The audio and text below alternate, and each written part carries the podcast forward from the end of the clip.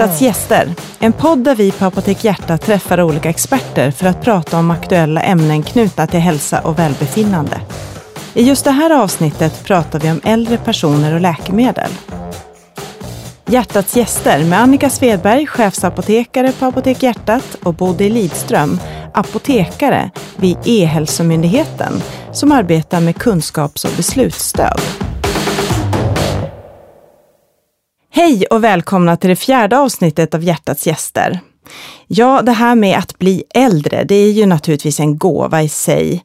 Eh, att få se sina barn och barnbarn växa upp och se vad som händer här i världen. Men att bli äldre innebär ju också att man i större utsträckning drabbas av olika sjukdomar som i sig måste då behandlas med läkemedel. Och kroppens sätt att hantera läkemedel förändras ju med tid. Man blir skörare helt enkelt. Och i det här avsnittet av Hjärtats gäster har vi bjudit in Bodil Lidström som är expert på just medicinering av äldre personer. Bodil är ju apotekare och faktum är att vi har jobbat tillsammans tidigare i våra liv. Eh, och jag vet att Bodil har eh, verkligen ägnat eh, sin yrkeskarriär åt det här med äldre och läkemedel och kan väldigt mycket om det. Det är jätteroligt att få ha dig här Bodil. Välkommen! Tack! Det är jättetrevligt att vara här också. Ja. Eh, och när, när, vi ändå är inne på det här med äldre då, vad är egentligen äldre? Jag, jag vet, när jag var i 20-årsåldern så tänkte jag att äldre det är man väl när man är sådär 50. Men nu när man börjar närma sig 50, då är det väl snarare uppåt 80 eller vad är, vad är det biologiska? Ja, man kan ju säga så här att alltså, äldre, att svara på när man är äldre är ju ganska svårt. Eh, man tänker kanske oftast på att ja, men när jag är 65 år går jag i pension och då är jag äldre. Men det är ju så att vi har ju ingen fastställd pensionsålder i, i Sverige. Eh, och sen är det ju så att många av oss kanske känner en 80-åring som är ute och spelar golf eller är med och springer Stockholms maraton. Men sen är det så att det här med hur man är spelar ju väldigt stor roll och det är väldigt individuellt. Och det är ju stora variationer mellan olika personer. Så att en pigg 80-åring är ju en pigg 80-åring men vi kan också ha en, en 65-åring som inte alls är pigg kanske. Mm. När det handlar just om, om läkemedel och hur kroppen eh, reagerar på läkemedel, mm. är det också där stora skillnader eh, för en en individ som är 75 och en annan som är 75? Ja, det är ju så här, man ska komma ihåg det här att när vi blir äldre, så man brukar kalla någonting, eh, brukar kalla en ålder för biologisk ålder, som du nämnde tidigare i inledningen här. Och det är ju det att kroppen förändras när man blir äldre. Och det är ju så att olika organ kan förändras olika fort så att säga, också beroende på att man drabbas av olika sjukdomar till exempel. Vilket gör att det här, när kroppen förändras så kan man få eh, en annan, ja hur man tar hand om läkemedel kan, kan eh, vara annorlunda än när jag är yngre. Och så ska man komma ihåg att det är väldigt stora skillnader mellan olika individer. Mm. Faktiskt. Vilka organ är det som påverkar mest just det här med hur läkemedel tas om hand i kroppen? Mm. Då är det ju så att eh, med stigande ålder så är det ju så att vi får en ökad eh, andel fett i kroppen i förhållande till muskelmassan, alltså muskelmassan minskar. Och det gör att vi har en större andel kroppsfett i förhållande till kroppsvatten. Och det påverkar det här hur läkemedel kan utsöndras och tas om hand i kroppen. Sen är det så att njurarna, det är ju ett organ som vi använder för att utsöndra produkter som vi vill bli av med och det gäller ju även läkemedel. Så just det här hur läkemedel utsöndras och läkemedel som är aktiv form till exempel, som fortfarande är verksamma, som kroppen inte har omvandlat till overksamma eh, produkter, de kanske stannar kvar längre i kroppen beroende på att njurarna fungerar eh, sämre. Mm. Och det som händer är ju att ja, äter jag dos samma dosering under en längre tid så samlas, samlar kroppen på sig läkemedlet vilket gör att jag kan få biverkningar så det är större risk då när man är äldre att man får biverkningar? Det är större risk att få biverkningar. Sen är det också så att vi har ju reservkapaciteter hos i till exempel hjärnan med, med olika såna här signalsubstanser och det påverkas också när man blir äldre, vilket gör att man blir mer känslig för läkemedel.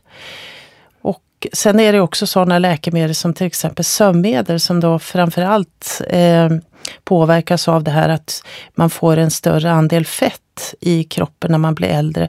Som också gör att sömnmedel kan stanna kvar längre tid i kroppen och leda till biverkningar. Att man kanske blir lullig i benen på morgonen, att man får sån här hangover eller dagen efter effekt som gör att kanske, man kanske lättare faller.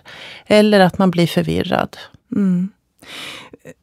Så det, det, är vanligare att äldre får biverkningar av läkemedel, men hur vanligt är det egentligen att, att äldre drabbas av eh, Eh, läkemedelsbiverkningar? Mm. Det, är ganska, det är ganska vanligt att man drabbas av biverkningar eh, som äldre och det finns studier och, som tar upp just den här frågan och det, det varierar mellan 8% till 30 procent av äldre och framförallt som då läggs in på sjukhus på grund av läkemedelsbiverkningar. Mm. Eh, och sen kan det ju vara så att läkemedelsbiverkningar kan ju vara av olika karaktär. Det kan vara så att man blir muntorr, eh, att man får förstoppning, att man blir tröttare. Men också det här att man får andra biverkningar som magblödningar till exempel av vissa läkemedel beroende på att man är mera känslig när man blir äldre. Mm. Och hur, hur gör man då för att säkerställa att man som äldre eh, inte får så mycket biverkningar eller att man får rätt medicinering? Mm. Då är det ju väldigt viktigt när du är hos eh, din doktor att du talar om vilka läkemedel du faktiskt använder och hur du tar dem. Eh, fråga också doktorn, vad kan jag förvänta mig nu av den här medicinen som jag har fått? Det här blodtryckssänkande läkemedlet till exempel. Vad kommer att hända? Är det några biverkningar som jag ska vara observant på? Så det är någonting att man frågar när man är hos, hos förskrivaren. Men också att du frågar på apoteket, för du kanske går oftare till apoteket än du går till doktorn. Så fråga apoteket. Farmaceuterna är ju samhällets läkemedelsexperter. Mm. Eh, och vad, läkarna och eh, farmaceuterna då, vad har de för stöd för att just upptäcka om det är eh, läkemedel som inte är bra för äldre. Mm. Vad finns det för verktyg idag? För det är klart att det är svårt att hålla allt i huvudet när det finns otroligt många läkemedel. Ja, det är sant Annika. Det finns ju väldigt många läkemedel idag och det kommer mycket nya läkemedel. Så det är, som både läkare och farmaceut så är det väldigt svårt att hålla allting i huvudet, även om man har en grundkunskap. Så läkarna har ju eh, på vårdcentralen och på sjukhusen har ju olika stöd eh, som talar om om det är läkemedel som kanske påverkar varandra. Och likadant är det för farmaceuter och ute på apoteken idag så är det ju så att farmaceuten har en skyldighet att säkerställa att du som läkemedelsanvändare faktiskt förstår och vet hur du ska använda dina läkemedel. Men det innebär också att du gör en, så att säga, en farmakologisk kontroll och där har man idag ute på apoteken hjälp av ett, ett stöd som heter eh, elektroniskt expertstöd eller EES. Och det är ett stöd som talar om om det till exempel av dina läkemedel är något läkemedel som har för hög dos eller om det är läkemedel som krockar med varandra. Eller om du har liknande läkemedel som, som, för samma, som man behandlar samma eh, diagnos eller samma sjukdom för. Eh, för det här är ju viktigt att titta, hur ser din läkemedelsbehandling ut? Så att där har farmaceuten ett stöd av det här och eh, då kan man, när man går till apoteket så kan man fråga om man kan få en analys med ES. Ja, så fråga farmaceuten på apoteket. Mm. Ja, det är jättebra. Det här med att läkemedel krockar med varandra, mm. eller interaktioner som vi kallar ja. det på fackspråk. Då. Ja. Vad, vad, vad handlar det om? Kan vi ge en förklaring till lyssnarna? För det mm. är någonting som man ofta pratar om. Ju. Men mm. vad, vad, är det som kan hända när två läkemedel inte funkar ihop? Ja, då kan det vara så här att det ena läkemedlet kanske förminskar effekten av det andra läkemedlet. Och det kan, ett enkelt exempel är ju till exempel när man får viss ja, penicillin eller antibiotika och man samtidigt dricker mjölk eller att man då kanske tar kalciumtabletter som gör att då effekten av, av det här eh, penicillinet minskar. Eh, sen kan det vara så att vissa läkemedel kanske förstärker effekten av ett läkemedel så att man istället då får biverkningar och kanske mår sämre. Mm. Så det kan ju vara någonting att tänka på också, att det handlar inte bara om interaktioner eller krockar mellan läkemedel, utan det kan faktiskt vara krockar mellan läkemedel och saker som man äter, alltså kosten, eller eh, sånt som man får via hälsokost eller naturläkemedel kan också Absolut. orsaka interaktioner. Precis. Mm. Så det är också viktigt att när man går till sin förskrivare eller man är på apoteket, att man frågar och tar berättar att jag äter de här läkemedlen. Och ibland är det ju så att man kanske går till olika doktorer och doktorerna kan ju idag inte se alla dina mediciner som du äter och framförallt inte det man äter som man köper själv receptfritt. Så det är väldigt viktigt att informera eh, förskrivare eller farmaceut vad man faktiskt äter. Mm. Och det här är ett bra tips till alla då, men vad är det vanligaste för äldre när det gäller eh, vanliga läkemedel? Som kan vara aktuella att, eh, att titta lite extra på. Mm.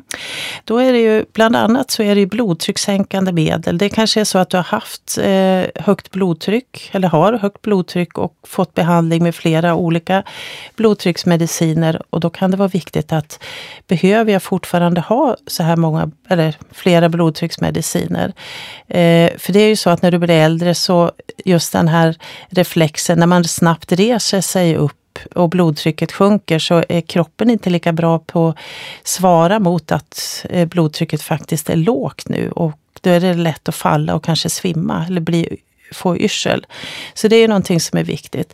Sen är det just det här med långverkande sömnmedel som kallas bensodiazepiner som är viktigt att, att titta på. Att eh, man kanske inte kan använda det lika ofta eller att man behöver ha en annan dosering idag än man hade tidigare. Sen är det ju också, alltså det är många sådana här läkemedel som påverkar just eh, hjärnan då. Lugnande medel, sömnmedel är viktiga att titta på. Men även sådana läkemedel som då utsöndras via njurarna i aktiv form är också viktigt att man får en rätt dosering. Hur är det med, med smärtläkemedel? För det är det ju det är vanligt mm. också bland äldre. Ja, där är det ju så att smärtläkemedel och framförallt då de starka smärtläkemedlen eh, ska man ju vara försiktig med för att det gör just att du blir kanske förvirrad eller du blir eh, darrig på benen. Eh, och Eh, det är väldigt viktigt att titta där att, att man faktiskt har en rätt dosering och använder rätt läkemedel. Men också att man omvärderar eh, vilken läkemedelsbehandling som man har. Så att fråga förskrivaren när det går till doktorn. Eh, är det här läkemedel som jag fortfarande ska äta? Mm. För det, det ser vi ju ibland på apoteken, ett läkemedel som, som någon har stått på i väldigt, väldigt många år och mm. ingen vet riktigt längre varför. Nej.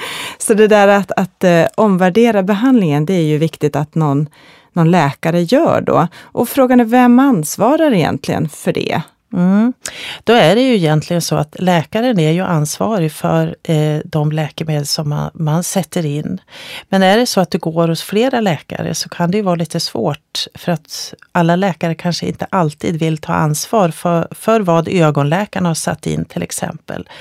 Eh, men där har ju du som patient då eller anhörig ett stort ansvar att tala om för förskrivarna vad du använder för läkemedel och vad kanske en annan läkare har skrivit ut till dig. Och också hur man använder de läkemedlen. Det här med att, att glömma att ta sina läkemedel, det händer ju oss alla. Eh, men jag vet ju också att det bland både yngre och äldre finns de som medvetet låter bli att ta läkemedel ibland av olika anledningar. Och hur kan det påverka medicineringen för en äldre? Mm. Vad är din erfarenhet? Ja, då kan det ju vara så till exempel att, att eh, om du är äldre och har eh, hjärtsvikt och har urindrivande läkemedel så kan det ju vara så att ja, men ska jag åka till affären så vill jag ju inte behöva gå på toaletten kanske när jag är på affären och då väljer jag att inte ta mitt urindrivande läkemedel. Och Eh, då, för att kunna göra det här så bör man ju prata med sin förskrivare eller med farmaceuten på apoteket. Hur ska jag hantera sådana här situationer? Och det kan man ju faktiskt få hjälp av, eller få hjälp med eh, på apoteket eller sin förskrivare. Hur jag hanterar det helt enkelt. Mm. Det handlar ju om, om när på dygnet man tar sina läkemedel till exempel och, och tillsammans med, läke, med mat eller inte. Och sånt ska ju också påverka, eller hur? Precis, det är ju, och det är ju sånt som man faktiskt kan få tips om. Och det är ju det att jag talar om att ja, men jag brukar kanske alltid må illa när jag tar det här läkemedlet. Kan jag ta det en annan tid eller, eller ska jag äta någonting till och, och så. Så mm. att det finns, eh, finns folk att fråga faktiskt. Mm. Mm. Eh, när man blir äldre så är det ju också andra eh, saker som kan göra att det blir krångligare med medicinering. Någonting, alltså, ofta har man ju många läkemedel att hålla reda på. Bara det kan ju få vem som helst att tycka att det är jobbigt. Eh, och här har vi ju naturligtvis dosetter som ett hjälpmedel. Men Sen är det ju där att ja, förutom att komma ihåg så att överhuvudtaget få i sig läkemedel. Jag vet ju att många äldre är muntorra. Eh, och då kan det vara svårt att svälja läkemedel. Är det andra saker sådär som kan som kan göra medicinering krånglig för äldre. Mm. Ja, det är precis som du säger, det här att det svår, kan vara svårt att ta lä vissa läkemedel. Men då är det ju också så, eh, har man svårt att svälja tabletter till exempel, då kan det ju vara så att du, du kan kanske ta tabletterna med ja, till exempel nyponsoppa eller saftsoppa eller, eller yoghurt till exempel. Men det kan ju också vara så att det finns något annan, en annan form av läkemedel, alltså lösning som du kan ta istället för tabletter. Eh, det kan också finnas, eh, ja, eh, till exempel eh, brustabletter. Men brustabletter är ju någonting som man när man blir äldre kanske ska vara försiktig med, speciellt om man har problem med hjärtat. För att brustabletter innehåller väldigt mycket salt som kan försämra en hjärtsvikt, till exempel. Så där bör man vara försiktig. Men jag tycker också att man kan fråga på apoteket just vad, hur kan jag underlätta för att, att svälja tabletterna? Sen finns det också tablettdelar om man kan ta dem i mindre bitar. Precis. Och, och då kommer vi också till en sån här äh, klurig fråga när det gäller läkemedel och det är, kan man dela tabletten? För det är ju inte alltid så att det går, eller hur Bodil? Nej, och det är ju så här att vissa läkemedel eh, är ju, för, har man lagt en yta på som gör att, de, att man faktiskt Eh, ska svälja dem hela och det beror ju på att läkemedlet kanske förstörs när det kommer ner i ma magsäckens saltsyra. Så att det behöver, då får man faktiskt inte tugga tabletten. Sen kan det ju vara så att vissa läkemedel är gjorda så att de ska verka under lång tid, alltså de har en typ av kärna så att det frisläpps läkemedel långsamt och ska verka under lång tid i tarmen till exempel. Och då får man inte heller tugga sönder tabletten. Och det där är ju någonting som är viktigt att fråga på apoteket. Kan jag dela tabletten? Kan jag tugga tabletten? För att det finns ju ofta alternativ så att fråga på apoteket. Precis, så hjälper vi dig eh, i kontakt med läkare och kanske ändra till en annan form av mm. läkemedel. Va? Precis. Mm.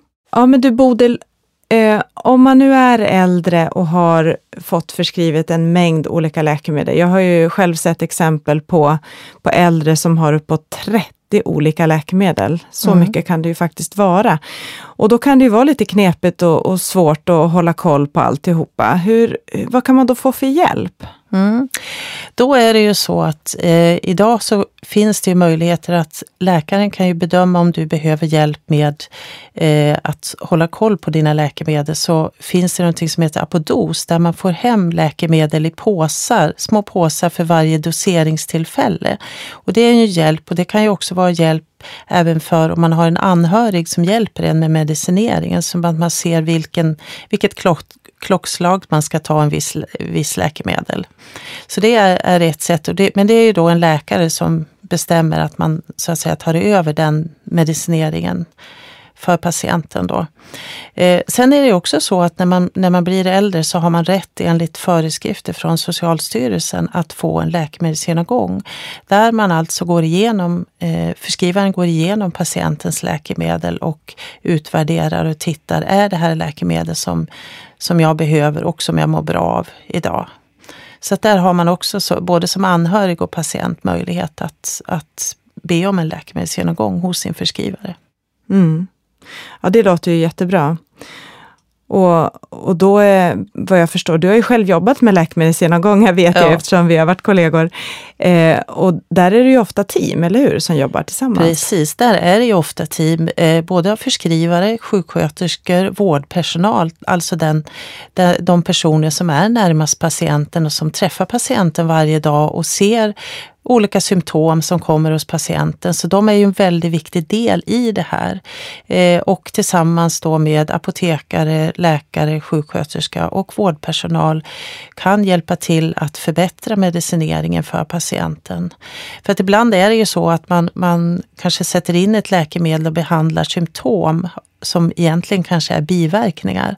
Så att där är det ju väldigt viktigt att följa, med, följa upp och utvärdera behandlingen kontinuerligt. Mm.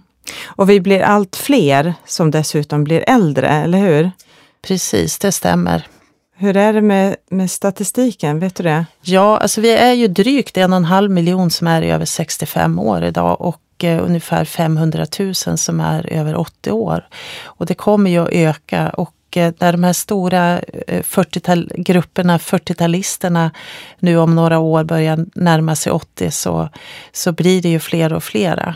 Och som sagt var, vi lever ju längre och vi gör ju att vi, eftersom vi lever längre så kan vi också få flera sjukdomar och eh, som kan behandlas med läkemedel naturligtvis, för att vi ska må bra. Mm. Ja, läkemedel är ju verkligen till för att göra att människor mår bättre och inte sämre. Och vi som arbetar på apoteken och inom hälso och sjukvården, läkare, farmaceuter, sjuksköterskor, vi är ju till för att hjälpa patienterna och kunderna att må så bra som möjligt. Så att se till att ta hjälp när du kommer i kontakt med oss. Och ifrågasätt och ehm, ja, stå på dig om du känner att du inte mår bra. För det är klart att det kanske finns ett alternativ för just dig. Eller så kanske det är så att du faktiskt inte ska använda det läkemedlet som insatt, utan byta till någonting annat. Och med det så tror jag att vi rundar av här och då får vi tacka dig Bodil så jättemycket för att du kom och eh, berättade eh, allt du vet om, om läkemedel och äldre. Det var väldigt spännande att höra. Ja, tack själv. Det var väldigt trevligt att komma hit och prata om äldre och läkemedel. För ja. det är viktigt. Jag hoppas att det är många där ute som faktiskt har, eh, har fått lite idéer och tips om hur man ska kunna göra för att må ännu bättre. Tack. Tack.